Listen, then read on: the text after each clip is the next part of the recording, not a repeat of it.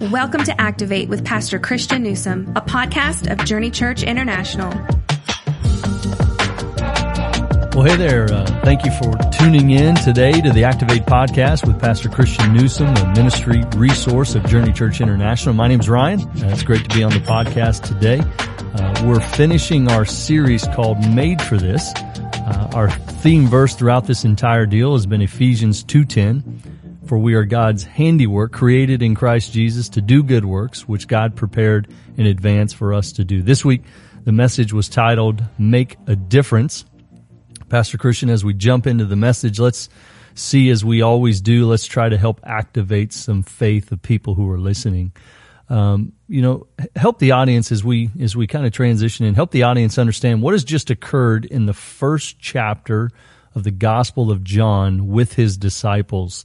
Uh, what just happened as you kind of lead into talking about the message? So, one great historical narrative, right? In John chapter 2, uh, Jesus and his disciples at a wedding in Cana, um, which is which is at the base of it of of a of a hill that Nazareth is on. We could call it a mountain. It's probably more of a hill. I remember uh, one of my first trips to Israel, coming down the hill from Nazareth. So when you um, when you leave Nazareth, when when you leave the modern day city of Nazareth, which is the second largest Arab city um, in in Israel today. When you leave the city of Nazareth and you're driving towards Galilee, which would have, would have been the pathway, or driving towards Capernaum, which which would have been the pathway Jesus and his disciples walked back and forth from home to home base of ministry to home to home base of ministry. You drive literally through.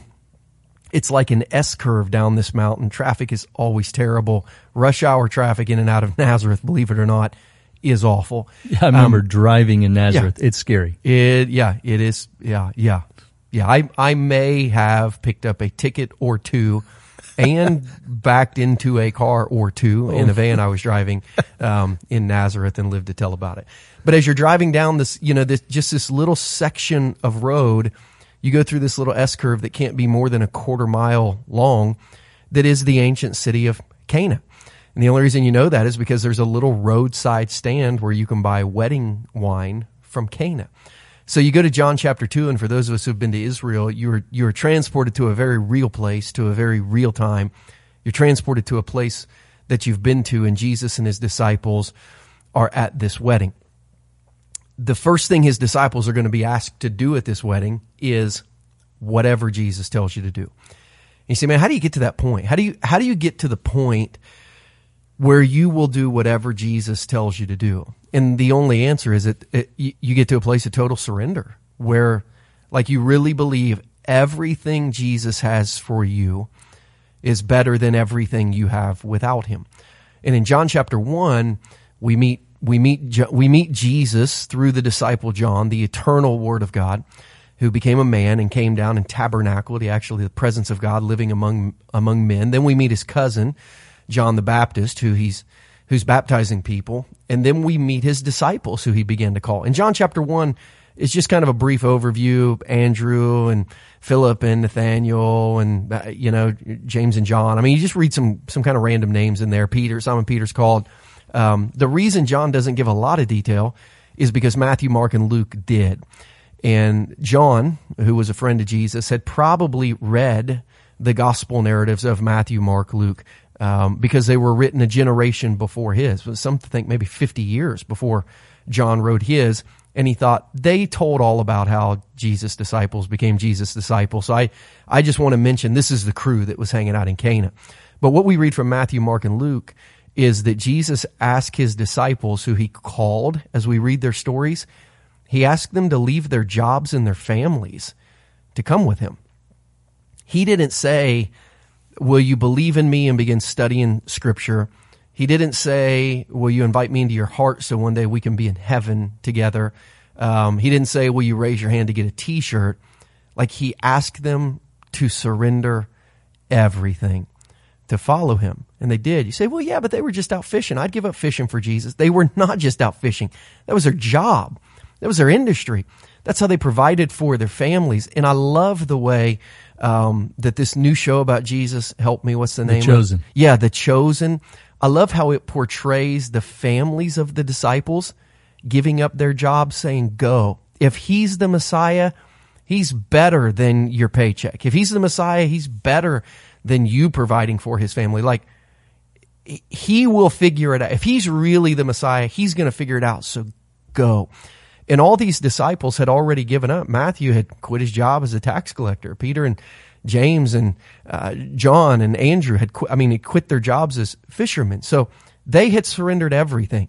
So when Jesus says, get some water, it was like, what, like whatever you say, we've already done the hard things. We've already surrendered. Step one.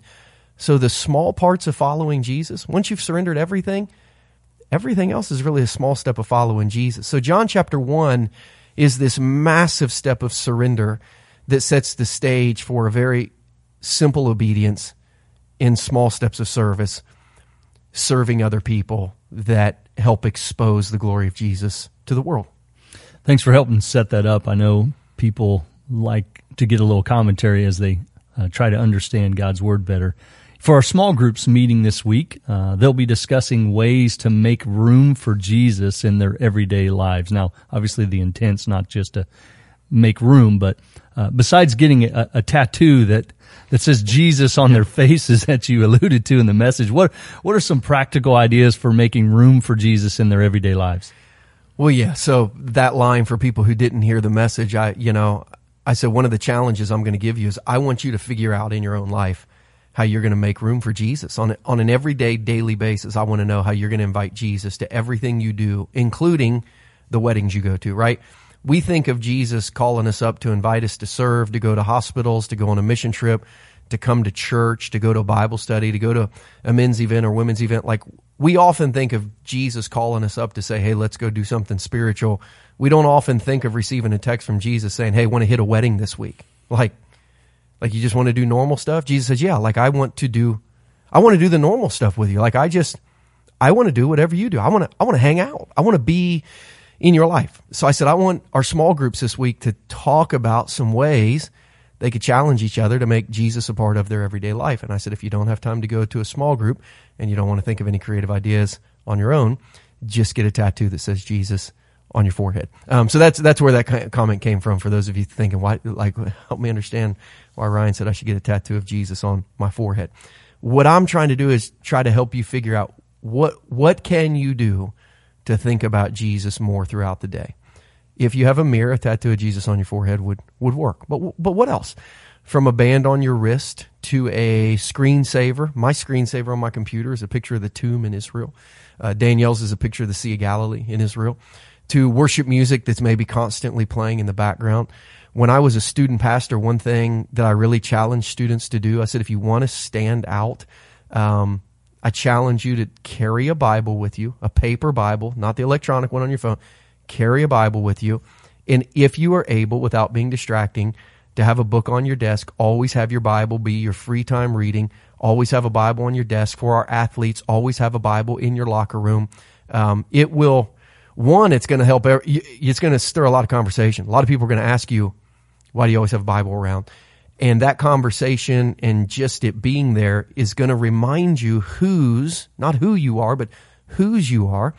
And it's going to, and it's going to help you on a daily basis just be more aware that Jesus is with you. So, uh, you know, for our businessmen and women, you know, I, I think probably having a, a Bible on your desk, if you can, like if your company policy allows, just to have a Bible around, um, will remind you whose you are. Uh, podcast, Monday morning prayer, 21 days of prayer. What can you do to remember at all times, at all occasions, um, hey, Jesus is here too? And to think when I'm watching my kid play football on Friday, um, to treat it as an invitation from Jesus, hey, you want to go hit up a football game together? Um, if he was sitting by you in the stands, it would probably be a different experience than if he wasn't. And if you're a Christian, he is. He always is. Yeah. He always is. Um, so the way I used to approach the game of football, as a coach's son, and then a manager, and a, as a player in high school, and then as a player in college, and then as a as a kind of a special teams coach helper when my dad was a, a coach at a small college for a while, how I approached the intensity that I approached the game of football with in my old life. And then when my son started playing and I began helping coach football as a pastor in this community is different because I thought before I am a coach, I'm a pastor. Everyone in the stands knows I'm a pastor. Who knows which officials or other team might come to our church. So all the players and all the parents think that I'm like the nice coach. And it's like, no, no, no. I just, I'm, I'm just really aware that I represent Jesus. So if you would have seen the old me, you would have thought, my gosh, I, he, probably he runs a little, he runs a little too He's intense tamed it down a little every bit. now and then. Yes. but it is, um, I've not changed. Jesus has changed me. And mostly he's changed me by the awareness that he's there and I represent him. And when I think of myself on the sidelines coaching football, I don't think that Coach Burke, our head coach, has invited me. I think of Jesus saying, Hey, you want to hit up a football game? And me thinking I probably ought to behave like he's here because he is. Um, so I think those just figuring out ways to make yourself aware that Jesus is there, um, not just at the ministry stuff, but at the life stuff, will will begin to change you in ways that others can see. I really think that. Yeah, and we want them to see authentic, not just here's the persona I want to give give you to think of me in a good light. I want you to see authentic attitudes and authentic personality so people are drawn to that, not not some fake facade that people can see through. So Right. Well, I think it's important. I, I want people to think well of Jesus.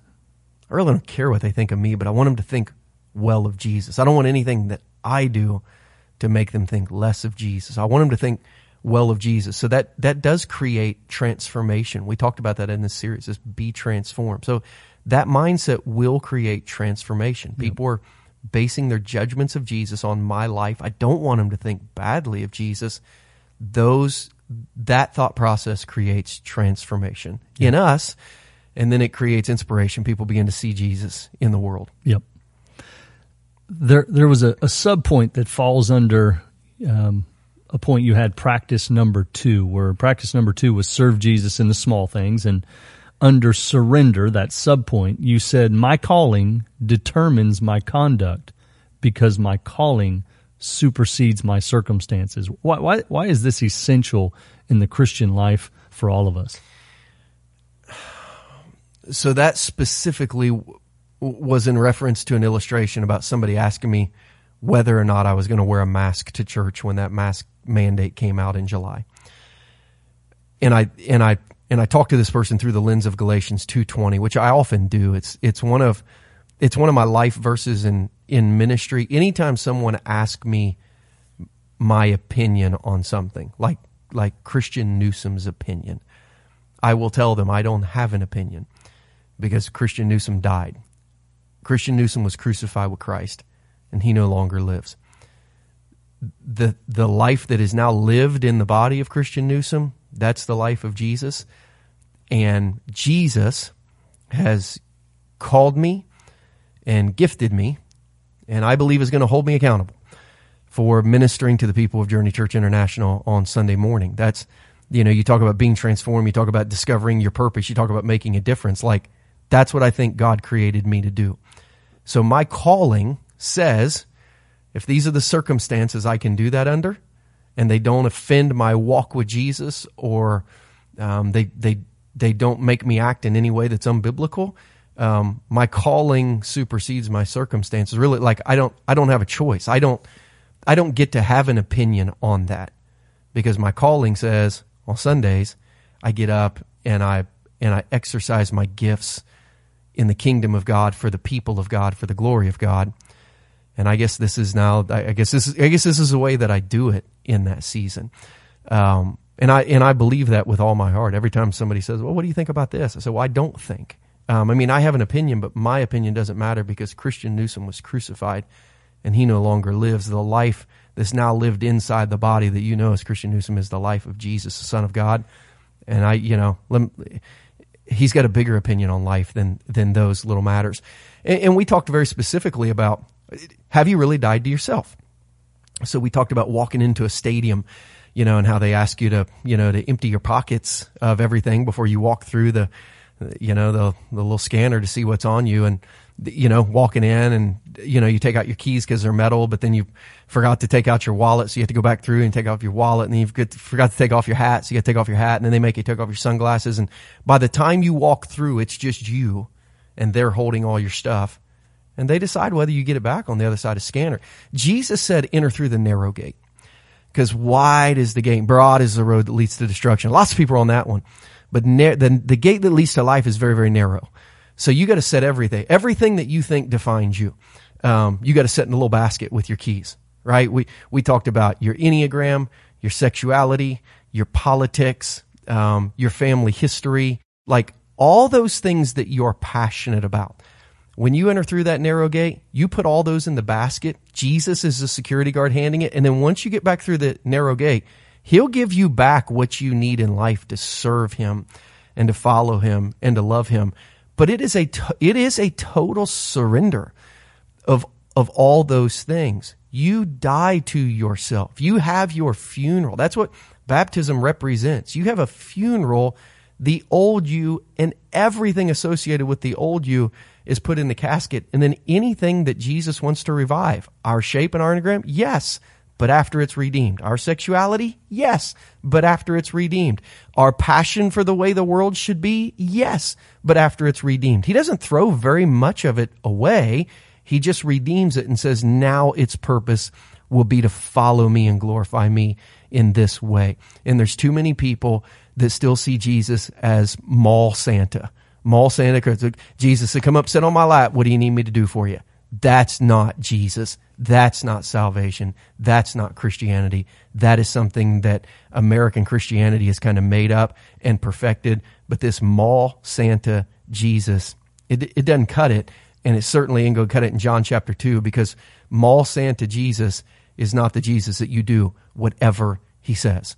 And Mary, his mom, told the disciples, do whatever he says. There's a difference between that kind of master and savior and mall Santa Jesus. And what we want to follow is master and savior Jesus because he's the one who helps you know God. He's the one who transforms you.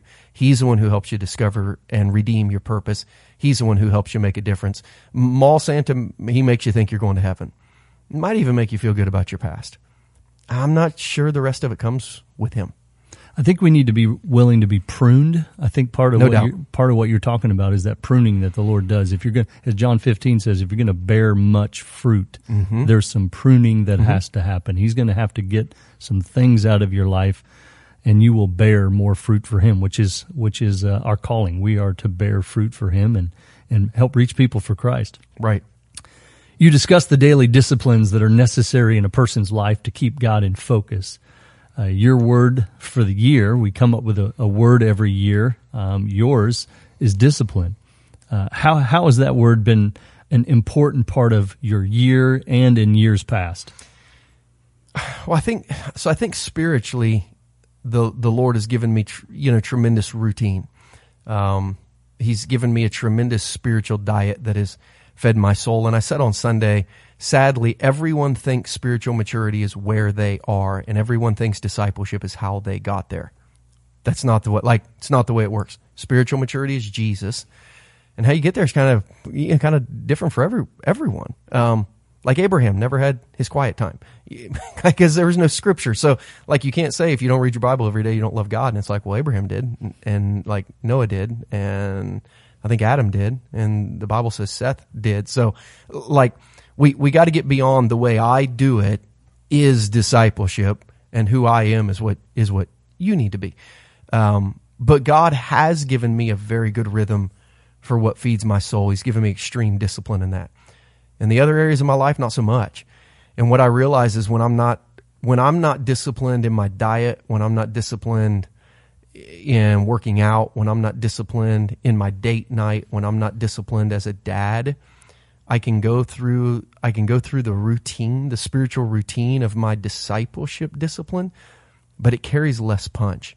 And I felt what what God said to me coming into 2020 is, um, you got to get the other areas of your life in order because you're losing some of the spiritual nutrition. I mean, like you've got this one area that's really disciplined, like good for you, um, but like man, you gotta you gotta lose weight and you gotta get in shape and you gotta have better energy and you know you gotta you gotta get back to date nights with your wife and you got to when when you're around your kids you you can't always be focused on other things and agitated about the little things and I just felt like God wanted me to be super more than intentional disciplined like make a decision, stick with it, do some things um, to, to try to to try to get where He wanted me to be. And I mean, this year in in particular, um, I, you know, I think it's been a huge part of my life getting into getting into my 40s, just feeling good, getting out of bed, um, eating better, sleeping better, um, trying to get on the treadmill, you know, a couple days a week and and work out. Like I, I want to minister if the Lord wants me to strong into my 60s. Um, but I gotta have I gotta have a lot of discipline in my life to do that. And at this point in my life, um, it it is a discipline to say no more than it's a discipline to say yes.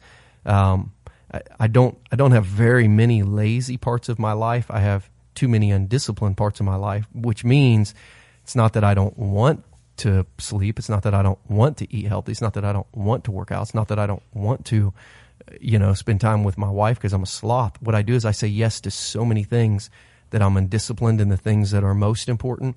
And Jesus says, I want you to treat your wife with the discipline you treat your quiet time. I want you treat your kids with the discipline you treat your quiet time. I want you treat your physical health with the discipline you treat your quiet time because those are the things um, you are accountable for and only you are accountable for. Um, Christian, I promise you, there's not one person who has ever been to Journey or will go to Journey that when they get to heaven, I'm going to ask why, I'm going to hold them accountable for why you weren't in shape physically. Like, that's none of their problems. But I am going to ask you that because um, that's what you that's what you need to to live your life. So I think for me, it was learning to get disciplined in everything else in life, so that the the discipline that I do have in my personal quiet time and in my time with God carried carried more punch and more purpose. It's a good challenge. I've been receiving some, you know, coaching, and we've yeah. been working on some similar things. It's been uh, I want to do better in all those areas as well. Yeah, and so th- we're we're recording this podcast on what is it Wednesday, September is it twenty twenty three twenty three Wednesday, September twenty third. It's the fifth day of the Yamim Noraim, the um, you know the Rosh Hashanah to Yom Kippur, those those days of reflection. And on day five of reflection that I gave our church during 21 days of prayer, today is you're reflecting on your spiritual purpose. So I'm going back on the last year reflecting on my spiritual purpose. And I mean, wrote in my journal as I reflected today, um, because I'm learning to say yes to the primary purposes of my life. And I'm feeling freedom and permission to say no to those things that don't allow me to flourish in those. I really think my purpose, even though it's narrower, is becoming greater. Um, you know, I, I, have people every week, it seems like after church, that are like saying, man, you got so much energy, you got so much passion. Like, what has happened to you? A, a lot of what has happened to me is pruning. I just, the things that were taking energy away from the primary limbs that God has called me to produce and the primary fruit that God has called me to produce, we're just sucking a lot of life energy. And when I, when I began to put energy into my walk with God, my marriage, my family, my kids, my personal health. I've got all this extra ministry to preach and teach and lead and cast vision um, and, and move move through this season. So I mean, it's it's exactly what you just said, just reflecting, learning, changing, and hopefully getting better. Yeah, and if you're uh, on the podcast, I hope you'll kind of hit pause and, and do that same exercise. Um, maybe at least begin to think about it, put in your calendar to, to do um, if you're really going to make some changes, you have to think through it. You have to decide that some things need to change, or or you'll continue to do the same things for another year to five years. Uh, step four of growth track uh, is join the team. Uh, and and it's it's join the team so that people can make a, a, difference. And the title of this message is "Make a Difference." No doubt we're to we're to serve others as Jesus did, but our reason to make a difference is specific and you address it in the final point of your message. Can you can you help people really understand who is to be seen as we make a difference in our world, in our communities, and in our families? Yeah. So what we said in this message, just I mean, to, to put it in like a simple phrase, when when we serve others well, they see Jesus. So we look at this John chapter two, this list of who was served. The disciples had really they didn't know at the time they were serving Jesus. They thought they were helping Jesus serve others. Um, they they ran out of wine. His mom said, "You got to help." Jesus said, "Get some water," and then he said, "Take the water to the king." Like the whole time, they thought they were helping Jesus and their mom serve um, the banquet master, serve the bride and her family, serve the groom and his family, um, serve Jesus' mom, who was like, hey, you got to help, serve the guest. Like all of their actions, none of them were doing anything for Jesus. They were all doing something from Jesus, right? They didn't, we don't read where they ever gave him a drink anything. They weren't serving for him. They were serving from him. They were just taking directions from him that seemed very mundane, very small.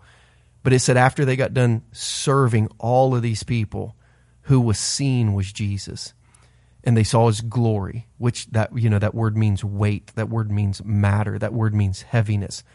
They, they saw the power and the extreme weight that he was. They saw how much he mattered. And it says they began to put their faith in him. They began to believe in him. Um, so you look at being a greeter, you look at being an usher, you look at serving in the parking ministry, you look at setting up flags. You're like, I'm not really serve like I don't know that Jesus needs me to do this for him. Of course he doesn't need you to do it for him. Jesus doesn't need a flag any more than he needs a drink. But if you will do it from him and you'll just do those little things faithfully, eventually people look right past the flag, they look right past the water, they look right past the servant, and they see the Savior behind it.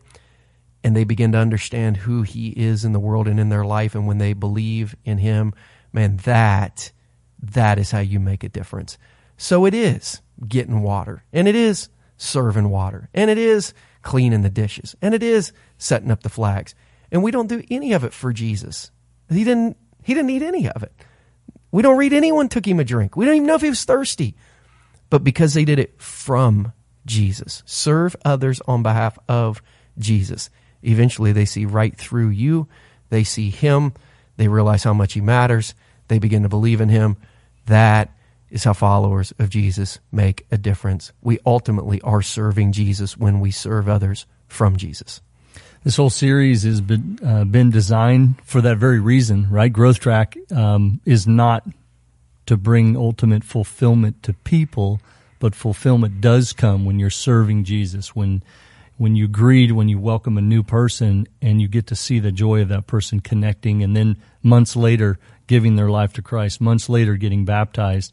Um, it, it, it is all the purpose of Growth Track, and so uh, as we've mentioned before, there's four steps. Um, we're looking forward to continuing in October during service, during either the 9:30 or the 11. If you are interested in, in coming to the Growth Track, we would love to have you. Uh, step one, uh, step four is is Sunday after church. Step one will be um, the first Sunday of the month in October. But you can text Journey Growth. Uh, that's Journey Growth to 474747 you get the uh, registration form and you can fill it out really quickly. We'd love to have you. Uh, Pastor Christian, thanks for joining us again on the podcast. Such a great message. Uh, always great to learn from you. Thank you for listening today.